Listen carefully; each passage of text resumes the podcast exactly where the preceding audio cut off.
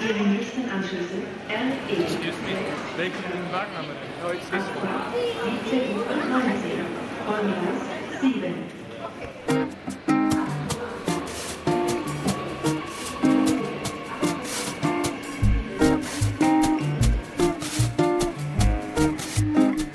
Und wo soll es für dich hingehen? Ja, nicht immer lässt sich diese Frage leicht beantworten, denn die Frage nach dem nächsten Ziel ist oft komplexer als angenommen. Sie richtet sich nach unseren Wünschen, Bedürfnissen und auch nach unseren Möglichkeiten. Und wenn man selbst nicht weiterkommt bei der Frage, was eigentlich das nächste Ziel ist, dann kann es eine richtig gute Idee sein, mit jemandem darüber zu sprechen. Hey, ich bin Stella und das ist Zweigleisig, der Mentoring-Podcast präsentiert von der Deutschen Bahn. In diesem Podcast wollen wir uns der Frage widmen, wie wir eigentlich dahin kommen, wo wir hin wollen und wie ein Mentoring dabei helfen kann. Denn zu zweit geht alles ein bisschen leichter und darum sollte es in einem Mentoring doch gehen. In dieser zweiten Folge spreche ich wieder mit Denise, Christina und Lasse. Du kennst die drei wahrscheinlich schon aus der ersten Podcast-Folge. Und wenn nicht, hier stellen sie sich noch einmal vor. Mein Name ist Christina Beck, ich bin 29 Jahre alt und studiere aktuell im letzten Semester Wirtschaftsinformatik an der HTW hier in Berlin. Ich schreibe aktuell meine Bachelorarbeit und bin schon festes Mitglied bei der DB Sistel als Projektleiterin in Digitalisierungsprojekten. Ja, ich bin Lasse Töter, 24 Jahre alt. Ich wohne in Stuttgart, habe da auch meinen Bachelor gemacht und bin jetzt gerade im ersten Mastersemester und arbeite jetzt seit acht Monaten bei der Deutschen Bahn, direkt am Hauptbahnhof auf der Großbaustelle. Ja, ich bin Denise Hahn, 25 Jahre alt und studiere jetzt im fünften Semester Bauingenieurwesen im Bachelor, auch an der HTW Berlin. Und ich habe im März 2021 bei der Deutschen Bahn im Student Track Programm teilgenommen. Alle drei haben bereits ein Mentoring hinter sich, und zwar im Rahmen des Student Track Programs der Deutschen Bahn. In dieser zweiten Folge von Zweigleisig spreche ich mit Ihnen darüber, wie man eigentlich ein gutes Ziel findet, ob sich Ziele verändern dürfen und was man machen kann, wenn man merkt, dass die Chemie mit dem Mentor oder der Mentorin einfach nicht so richtig passt. Ich wünsche ganz viel Spaß beim Zuhören. In einem Mentoring möchte man sich ja weiterentwickeln, also die eigenen Ziele erreichen. Was waren denn eure Ziele? Also hattet ihr jeweils ein Hauptziel oder waren es eher viele kleine Bereiche, in denen ihr arbeiten wolltet? Erinnert ihr euch daran? Also mein Hauptziel war also erstmal zu schauen, in welche berufliche Richtung geht's für mich. Ich wollte herausfinden, wo sehe ich mich wirklich auch in den nächsten Jahren und endlich etwas zu finden, worin ich wirklich aufgehe und was mir Spaß macht. Das war eigentlich mein Hauptziel, mit dem ich in das Praktikum gestartet bin. Natürlich so rückblickend in den sechs Monaten jetzt gab es immer so kleinere Ziele. Das waren dann unter anderem das Übernehmen von mehr Aufgaben, das Übernehmen von mehr Verantwortung, mir selber mehr zuzutrauen und ja, insbesondere meine Englischkenntnisse deutlich zu verbessern und auch wirklich in Projekte reinzugehen, die rein auf Englisch sind. Woher kam das mit dem Englischen? Also mein großes Problem war einfach, dass ich mich nicht getraut habe, Englisch zu sprechen. Also mit dem Schreiben und Lesen hatte ich nie Probleme. Das war für mich immer eine Sache, die total einfach war, ähm, leicht verständlich. Aber ich war einfach nicht selbstbewusst in meinem Auftreten bei englischen Konversationen jetzt. Also ich habe mich sehr unwohl gefühlt, wenn ich Englisch sprechen musste, habe total oft gestockt, ähm, wurde total rot und habe kein Wort mehr rausbekommen. Selbst die einfachsten Vokabeln waren komplett weg. Und da war es für mich einfach ein Ziel zu sagen, okay, da muss ich jetzt angreifen, das muss ich ändern, weil ich will das jetzt auch, dass sich das ändert und da muss ich jetzt aktiv werden. Und wie hast du das dann gemacht? Also war das was, was du mit deinem Mentor dann besprochen hast? Genau, das war etwas, was ich mit meinem Mentor besprochen habe. Ich habe ihm gesagt, wie ich mich dabei fühle, wie es mir dabei geht und habe dann mit ihm darüber gesprochen, wie wir das Problem am besten angehen können. Er hat mir dann einige Tipps gegeben und gesagt, ey, lies mal ein paar mehr Bücher oder mach ein bisschen Vokabeltraining, weil desto mehr Vokabeln du einfach hast, desto einfacher ist es und trau dich einfach. Und dann war es so, dass wir auch gesagt haben, dass wir ein, zwei Mal die Woche wirklich eine halbe Stunde uns nur auf Englisch unterhalten, also er und ich und ich da komplett Fehler machen darf und auch ein Satz total irrsinnig klingen darf und er mir dann einfach eine Hilfestellung gibt und sagt, okay, sag es mal so und so und du kannst dir das notieren und aufschreiben. Das heißt, dein Mentor hat ja also in dem Kontext einfach so einen sicheren Raum offenbart, in dem du zum einen ausprobieren konntest, aber natürlich auch üben kannst. Ne? Also ich glaube, insbesondere eine Sprache lernen oder Sicherheit bei einer Sprache gewinnen funktioniert ja nur, wenn man es übt, also wenn man es macht. Ne? Und genau. wenn man dann auch Fehler machen darf. Ja. Genau. Und was mir ziemlich viel Sicherheit gegeben hat, war in dem Fall, dass ich halt direkt von Tag 1 des Praktikums in ein englischsprachiges Projekt mit aufgenommen wurde. Und er halt ganz klar gesagt hat, du kannst auch erstmal nur zuhören, ich spreche und du stellst dich einfach nur vor. Und das waren schon so diese kleinen Baby-Steps, nenne ich sie mal, die mich immer weiter stärker werden haben lassen. Und ja, dann war es halt wirklich so, wenn ich dann etwas präsentieren sollte oder etwas sagen wollte, aber an der Stelle nicht weiter wusste, dass er dann gesagt hat, also dass er direkt eingesprungen ist, ohne dass ich was sagen musste. Mhm. Also er hat halt direkt gemerkt, okay, sie kommt jetzt wieder an den Punkt, wo sie in diese unangenehme Situation kommt, wo die Stimme in dem Kopf wieder sehr präsent ist dann rette ich sie. Und das hat mich einfach mutiger werden lassen, weil ich immer wusste, okay, mir passiert gerade gar nichts.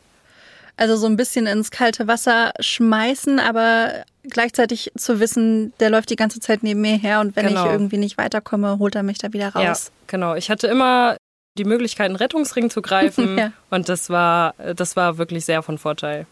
Würdest du jetzt sagen, dass nach den sechs Monaten, die jetzt ja quasi das Programm dann war und in denen du versucht hast, dieses Defizit zu bewältigen, dass du das geschafft hast, dass du das Ziel erreicht hast? Ja, komplett. Ja, super. Ja, und klar ist es auch heute noch so, dass ich gerade mit Muttersprachlern natürlich denke, oh, okay, so manche Wörter, aber ich glaube, das haben wir einfach alle und ich habe natürlich auch voll den deutschen Akzent, was aber völlig in Ordnung ist, aber ich gehe da so viel entspannter rein und es ist einfach jetzt mittlerweile so, ja, es macht jetzt Spaß. Mhm. Also von daher äh, Ziel komplett erreicht. Wie ist das bei euch? Habt ihr Ziele, die ihr euch gesetzt habt, die ihr dann erreicht habt oder etwas, was ihr jetzt im Nachhinein als Ziel bewerten würdet? Habt ihr da Geschichten? Also ich habe auf jeden Fall kein Ziel mir vorher irgendwie selbst definiert. Was ich aber schon gemerkt habe, war so ein bisschen, dass ich mit dem Praktikum mich selbst motivieren konnte, aus mir rauskommen konnte und mal wirklich auch was gemacht habe. Ich habe während des Studiums schon viel gechillt und nicht so viel gemacht, auch relativ wenig gearbeitet, nur mal an der Uni so ein bisschen Nebenjob und dann mal aus dieser Faulheit auch rauszukommen und dann zu sagen, jetzt arbeite ich und jetzt muss ich dann vielleicht auch mal was liefern, habe Verantwortung. Das ist auf jeden Fall was, was mir sehr gut getan hat und wo ich mich jetzt, glaube ich, auch dann gar nicht so, so schlecht schlage. Das Praktikum hatte auf jeden Fall auch einen Einfluss auf meinen Tagesablauf im Privaten. Dadurch, dass ich jeden Tag arbeite, bin ich einfach viel regelmäßiger im Bett abends, stehe morgens auf, habe dann nach der Arbeit noch was zu tun, was ich dann auch erledige und bin dann auch abends tatsächlich müde. Vom Nichtstun wird man nicht müde.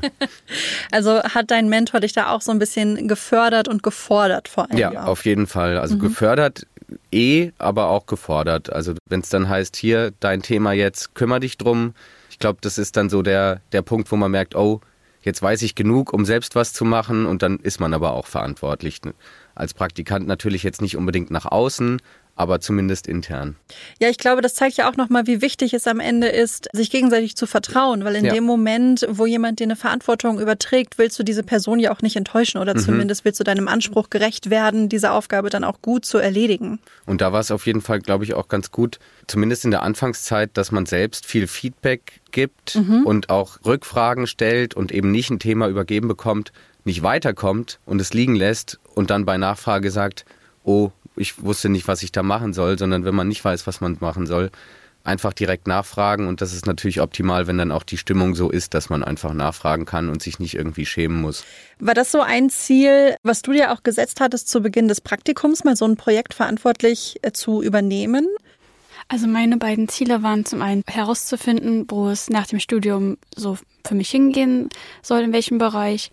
Also ich hatte mir zwar schon vorgenommen, ja, Verkehrsinfrastruktur und Planung, aber ich wusste halt auch nicht, ist es wirklich so, wie ich mir das vorstelle. Mhm. Und das wollte ich herausfinden.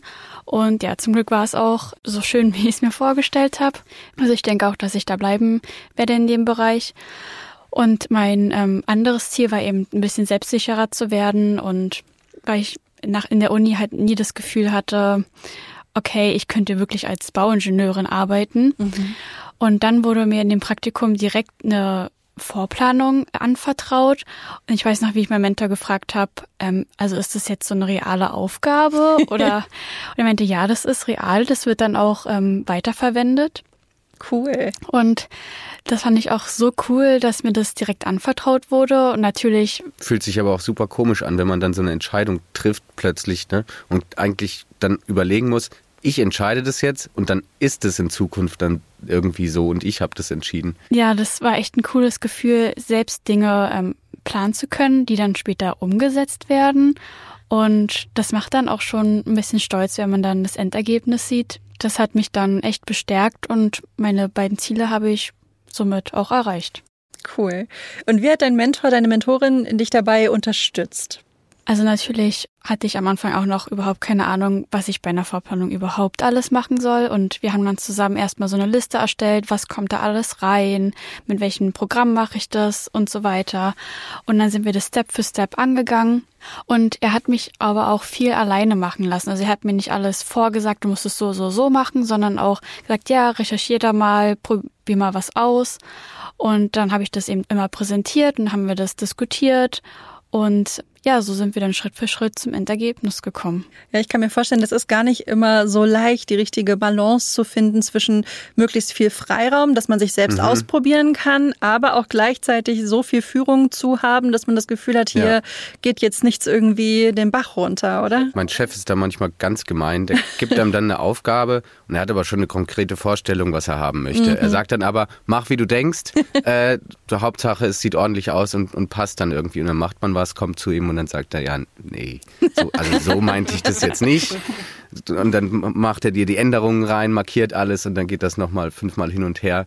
Aber ich glaube, dann lernt man ja auch, was eben gefordert ist, was, mhm. was es braucht. Und wenn er, wenn dir jemand genau sagt, was du, was du abgeben sollst, dann ist es auch eher wieder wie Uni, ja, wie so eine ha Hausarbeit. Ich kann mir vorstellen, dass da ja auch Intuition eine große Rolle spielt. Ja. Ne? Also das sind halt Menschen, die schon Lebenserfahrung und Berufserfahrung haben, die vielleicht gar nicht mehr so richtig verbalisieren können, warum sie sich jetzt so für eine Sache entschieden haben, wo es eher das Bauchgefühl ist, was ähm, BerufsanfängerInnen ja vielleicht auch erstmal noch fehlt. Könntet ihr euch da auch ein bisschen was von euren MentorInnen abschauen? Ja, sehr viel. Also gerade in Besprechungen, finde ich, merkt man das immer krass, wenn da unterschiedliche Parteien, Externe dabei sind, dass das dann manchmal so ein bisschen ja nicht aus dem Ruder läuft, aber abschweift und nicht mehr fokussiert ist und eigentlich ist da auch so ein bisschen irgendwie vielleicht ein Streit, der sich anbahnt zwischen unterschiedlichen Parteien.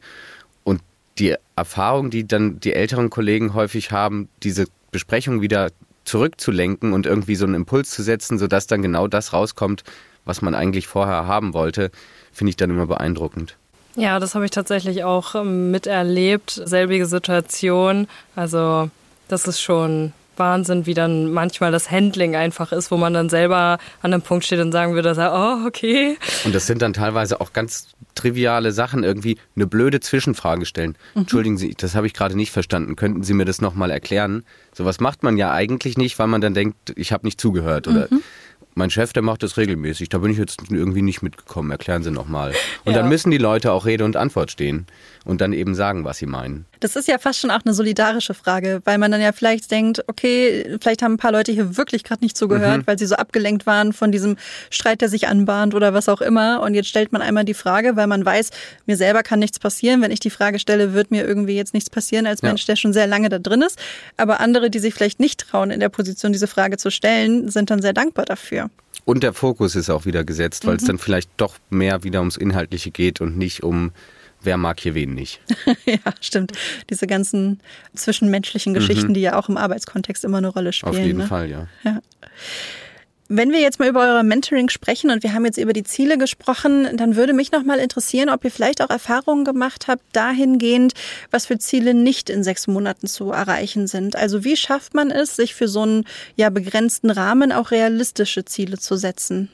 Ich glaube, nicht zu viel wollen kann schon auch gut sein. Natürlich sollte man nicht gar nichts wollen und irgendwie so passiv dabei sein, aber sich sehr viel vornehmen kann immer auch ein Fehler sein, weil man dann auch seine Erwartungen eben nicht erfüllt, die man irgendwie an sich selbst gestellt hat. Es dauert auch super lange, bis man, also zumindest bei mir war es so, bis man eingearbeitet ist. Mhm. Ich weiß nicht, ich glaube so die ersten zwei Monate oder so hat es schon gedauert, bis ich überhaupt wusste, wo es wo es lang geht irgendwie. Und bei der Bahn kommt nochmal dazu, dass das ja ein riesen Konstrukt ist. So viele Abkürzungen, so viele Normen, irgendwelche Begriffe, die man erstmal, also man muss eigentlich erstmal Vokabeln lernen, bis man überhaupt mitreden kann. Und dann gibt's nochmal die, die Bahn übergeordneten Sachen und bei uns im Projekt gibt's dann nochmal super viele projektbezogene Abkürzungen, Bedeutungen. Und das dauert einfach und deswegen glaube ich, sollte man sich nicht nicht stressen, gerade in der Anfangszeit. Ja, man sollte auch nicht äh, direkt mit Zielen reingehen, ich will jetzt unbedingt das und das und das erreichen, weil man verbaut sich so einfach auch Wege, die man in erster Linie vielleicht gar nicht auf dem Schirm gehabt hat. So manchmal kommen Sachen einfach ganz anders, als man denkt und äh, da öffnet sich auf einmal eine Tür, die man irgendwie vorher gar nicht wahrgenommen hat. Deswegen sollte man gerade so in der Anfangszeit in so einem großen Konzern, auch in jeden anderen großen Konzern, echt wirklich offen reingehen und dann wirklich schauen, okay, wo kann die Reise hingehen? Und die Ziele entwickeln sich dann eigentlich von alleine schon fast. Ja, wobei, dann muss man, glaube ich, schon irgendwann mal so einen Punkt setzen und sagen, oder zum Chef, zur Mentorin irgendwie, das interessiert mich, da will ich mehr wissen, damit es auch kommuniziert ist, weil sonst hat keiner eine Ahnung, gefällt es dem überhaupt oder nicht. Und einmal kurz zu äußern, das macht mir Spaß, das mache ich gerne, ist dann schon wichtig, glaube ja, ich. Ja, das auf jeden Fall. Ja, ja. ja ich glaube, das ist ja auch eine große Herausforderung, selbst erstmal zu erkennen, was einem eigentlich Spaß macht. Ne? Also, weil man geht ja auch mit einer eigenen Wahrnehmung und mit einem eigenen Erfahrungshorizont in diese Situation hinein, ähm, denkt sich, das macht mir jetzt irgendwie besonders viel Spaß und dann muss ja irgendwie auch noch Raum dafür da sein, feststellen zu dürfen, dass das doch nicht so toll ist, wie man sich das ursprünglich gedacht hat ja. und auch andersrum. Ne? Ja. Du hast eben von diesen Türen gesprochen, die sich vielleicht ja zwischendurch aufmachen, die du vorher aber nicht gesehen hast, die vorher irgendwie für dich nicht da waren. Hast du da vielleicht auch was bei dir gefunden? Ja, auf jeden Fall. Also bei mir war es die Tür mit IT Security. Ich hatte ein Modul an der Uni, ähm, was sich so um Informationssicherheit, IT Security gedreht hat. Natürlich kennt man das so aus dem Film, Cybercrime, Hacker und so. War für mich so nicht präsent einfach, äh, vor allen Dingen nicht im, im Unternehmenskontext. Und ich hätte auch nicht gedacht, dass mir sowas Spaß machen kann. Und dann war ich in einem IT-Security-Projekt und dachte so, okay, zack, das ist es. Ich habe meins gefunden, äh, gehe ich total drin auf. Und dann konntest du mit deinem Mentor auch so ein bisschen dahingehend arbeiten, dass du dich dort weiter informierst? Genau, also ich bin dann auf meinen Mentor zugegangen und habe äh, gesagt, pass auf Boris, ich habe mega Lust auf solche Projekte, ich möchte da mehr drüber wissen, ich möchte mehr in solche Projekte rein. Hatte zu dem Zeitpunkt zum Beispiel ein Projekt, was mir nicht so viel Spaß gemacht hat, wo ich gesagt habe, hm, okay, da fühle ich mich einfach nicht so gut, nicht so wohl, das ist irgendwie, ja, nicht so meins. Und hatte das dann offen kommuniziert, habe das auch ganz klar gesagt, okay, da liegen jetzt nicht meine Stärken, aber das. Aber IT-Sicherheit, da, da will ich hin, da will ich mich entwickeln, das soll mein Weg werden. Ja, und dann haben wir einfach geschaut, okay, was gibt es, wo haben wir Projekte, was haben wir äh, aktuell da, was braucht man, mhm. wo kann es hingehen? Und äh, ja, so bin ich dann halt auch zu der Entscheidung gekommen, meinen Master in IT-Sicherheit und Forensik zu machen. Und äh, ja, also nochmal so was ganz Neues entdeckt auf der Reise. Ja. Denise, wie wichtig war es dir denn, die von dir gesetzten Ziele innerhalb dieser sechs Monate zu erreichen? War das dein Anspruch an dich oder wolltest du einfach nur Hauptsache den nächsten Schritt gehen? Für mich war es schon wichtig, meine Ziele zu erreichen, weil ich ja für das Praktikum auch extra ein Urlaubssemester eingelegt habe und sich dadurch auch mein Studium nach hinten verschiebt und dann sollte sich das natürlich auch schon lohnen. Und dadurch, dass ich mir aber ich denke, realistische Ziele gesetzt habe, konnte ich die dann auch erreichen und war auch sehr zufrieden. Aber ich habe mir auch gesagt, okay, selbst wenn mir das da überhaupt nicht gefällt, dann ist es trotzdem eine Erfahrung und dann weiß ich eben, okay, das will ich nicht machen und dann hätte sich trotzdem irgendwie gelohnt. Dürfen sich denn, offene Frage an alle, Ziele verändern im Laufe der Zeit? Ja, auf jeden Fall. Absolut. Warum ist das denn so? Oder wann, ähm, wann kann es sich lohnen, dass sich ein Ziel auch mal verändert? Ich glaube, wenn ein anderes Ziel wichtiger wird, dann ist vielleicht das ein Ziel, was man sich ursprünglich gesetzt hat, gar nicht mehr so wichtig. Wenn es einfach nicht mehr gerade passt, wenn es nicht mehr die Priorität hat, die es einfach gerade hat, weil man es auch nicht mehr braucht, weil man was anderes gefunden hat, dann macht es auf jeden Fall Sinn, da was zu verändern und zu sagen, ich verfolge jetzt ein anderes Ziel, auch wenn das alte vielleicht kein schlechtes Ziel war.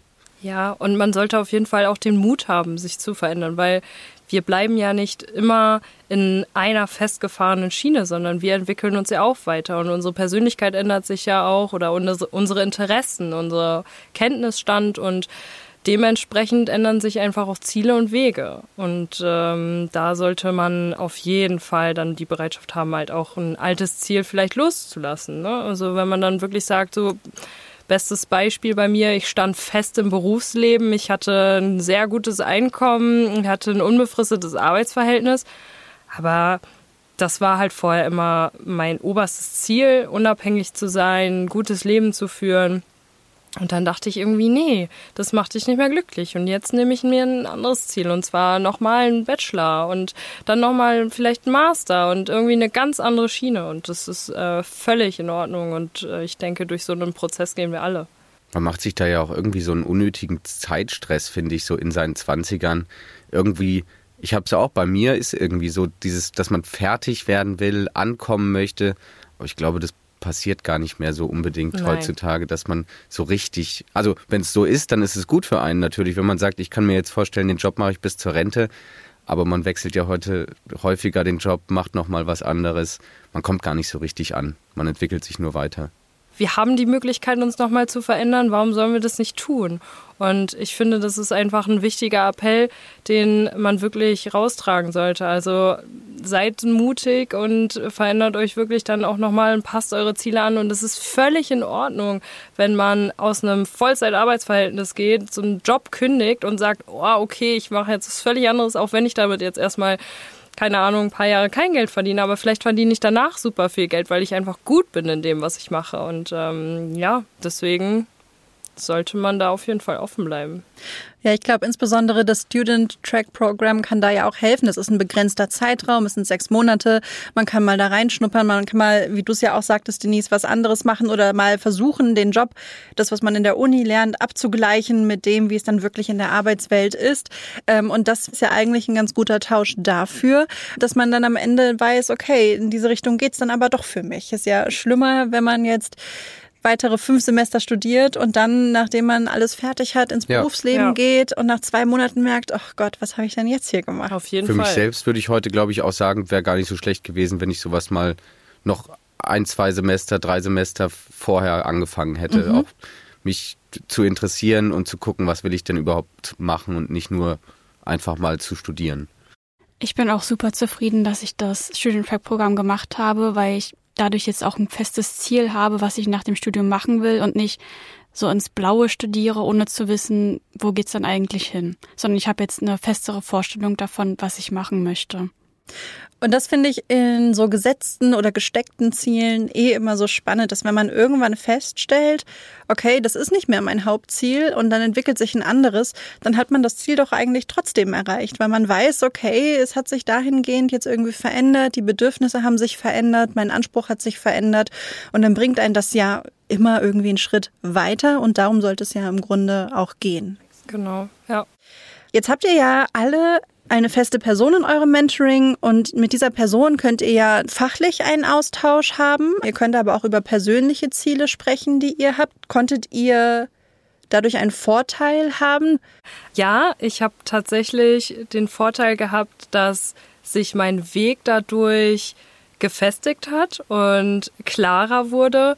Und zwar der Weg wie geht es für mich nach dem Programm weiter? Wie geht es für mich auch mit dem Studium weiter? Und ich habe dann gesagt, oh, okay, ich bin so begeistert von der Arbeitswelt, ich will unbedingt zurück. machst du mal elf Module und äh, arbeitest nebenbei Vollzeit. Und ja, ich habe es geschafft, meinen ähm, Bachelor jetzt statt in sechs Semestern in vier Semestern abzuschließen. Und ähm, habe dadurch, dass ich mit meinem Mentor einen genauen Entwicklungsplan besprochen habe, herausgefunden, dass ich mich auf jeden Fall spezialisieren will im Bereich IT-Security. Dadurch bin ich jetzt gerade in einem Programm zur Förderung des Masterstudiums. Das heißt, ich kann meinen Master berufsbegleitend über die Deutsche Bahn machen im Bereich IT-Security und werde jetzt äh, ausschließlich in IT-Security-Projekten eingesetzt. Und äh, ja, das war auf jeden Fall ein richtig guter Weg in dem Fall und hätte, glaube ich, wenn ich jetzt einfach nur mit meinem Arbeitskollegen gesprochen hätte und nicht einen direkten Mentor gehabt hätte, so wahrscheinlich nicht gewesen.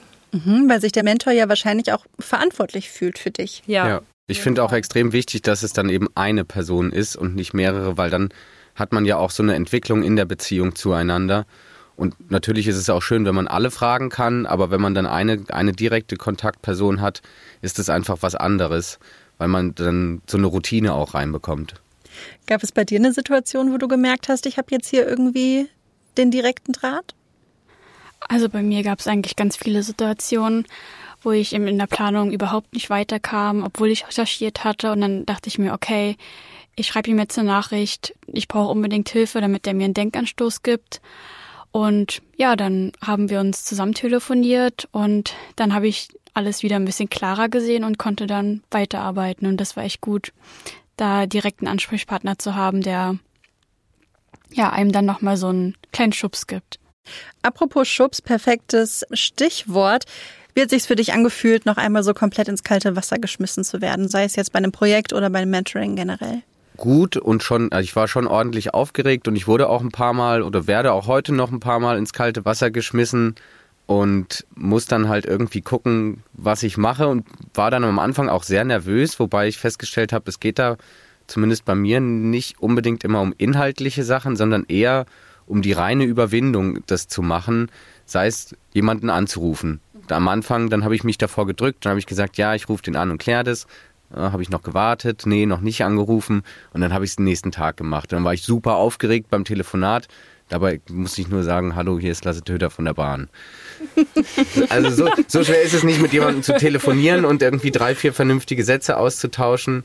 Und das hat sich dann auch relativ schnell gelegt, diese, diese Grundnervosität, die überall dann irgendwie dabei war am Anfang.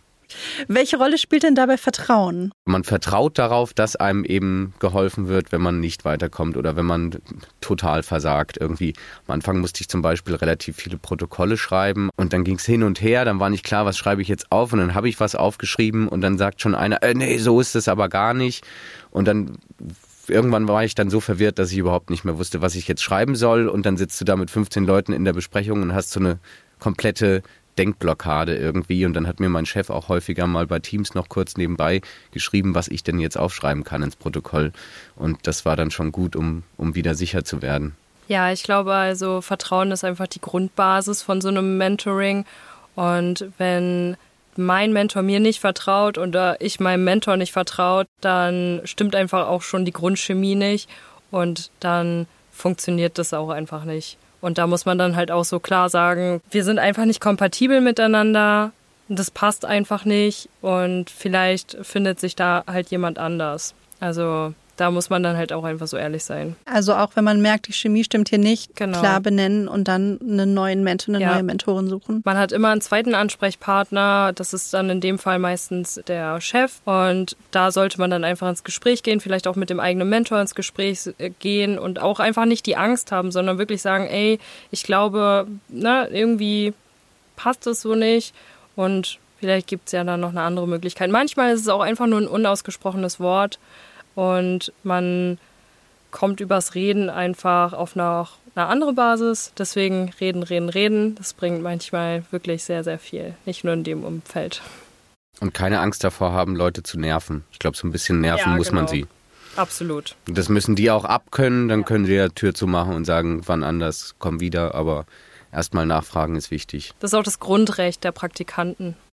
Also bei mir hat sich Vertrauen aufgebaut, nachdem ich gemerkt habe, okay, selbst wenn ich was falsch mache, werde ich nicht fertig gemacht und vor allen anderen bloßgestellt, sondern es ist erstmal okay, dann findet man eben eine Lösung und man kann es dann auch sachlich ähm, klären und wird jetzt nicht angebrüllt oder sowas, sondern einfach auf, ja, dass man das auf Augenhöhe bespricht und das dann einfach verbessert. Und hier kommt es, das Stichwort dieser Folge. Für mich lautet es Augenhöhe. Denn wenn es eine Bedingung für ein gutes Mentoring gibt, dann ist das meiner Meinung nach Kommunikation auf Augenhöhe, die meistens ganz automatisch dazu führt, dass man sich vertraut. Augenhöhe hat auch immer etwas damit zu tun, sich gegenseitig und auch sich selbst und seine Wünsche und Ziele zu respektieren. Und dazu kann auch gehören, dass sich Ziele verändern, wenn man merkt, dass die aktuellen nicht mehr passen. Welche positiven Folgen das haben kann, das haben Christina, Denise und Lasse mit uns geteilt. Das war die zweite Folge von Zweigleisig, der Mentoring-Podcast präsentiert von der Deutschen Bahn. Eine Folge wird es noch geben und in dieser dritten und letzten Folge werfen wir einen Blick zurück auf sechs Monate Mentoring im Student Track Program. Was hat Christina, Denise und Lasse überrascht? Wie haben sich Mentee und MentorInnen gemeinsam weiterentwickelt? Hat die Mentorin oder der Mentor vielleicht sogar etwas vom Mentee gelernt? Wir finden es gemeinsam heraus mit Christina, Denise und Lasse. Ach ja, und wenn ihr neugierig seid, ob das Student Track Program der Deutschen Bahn auch etwas für euch ist, dann findet ihr alle Infos in den Show Notes. Bis zum nächsten Mal.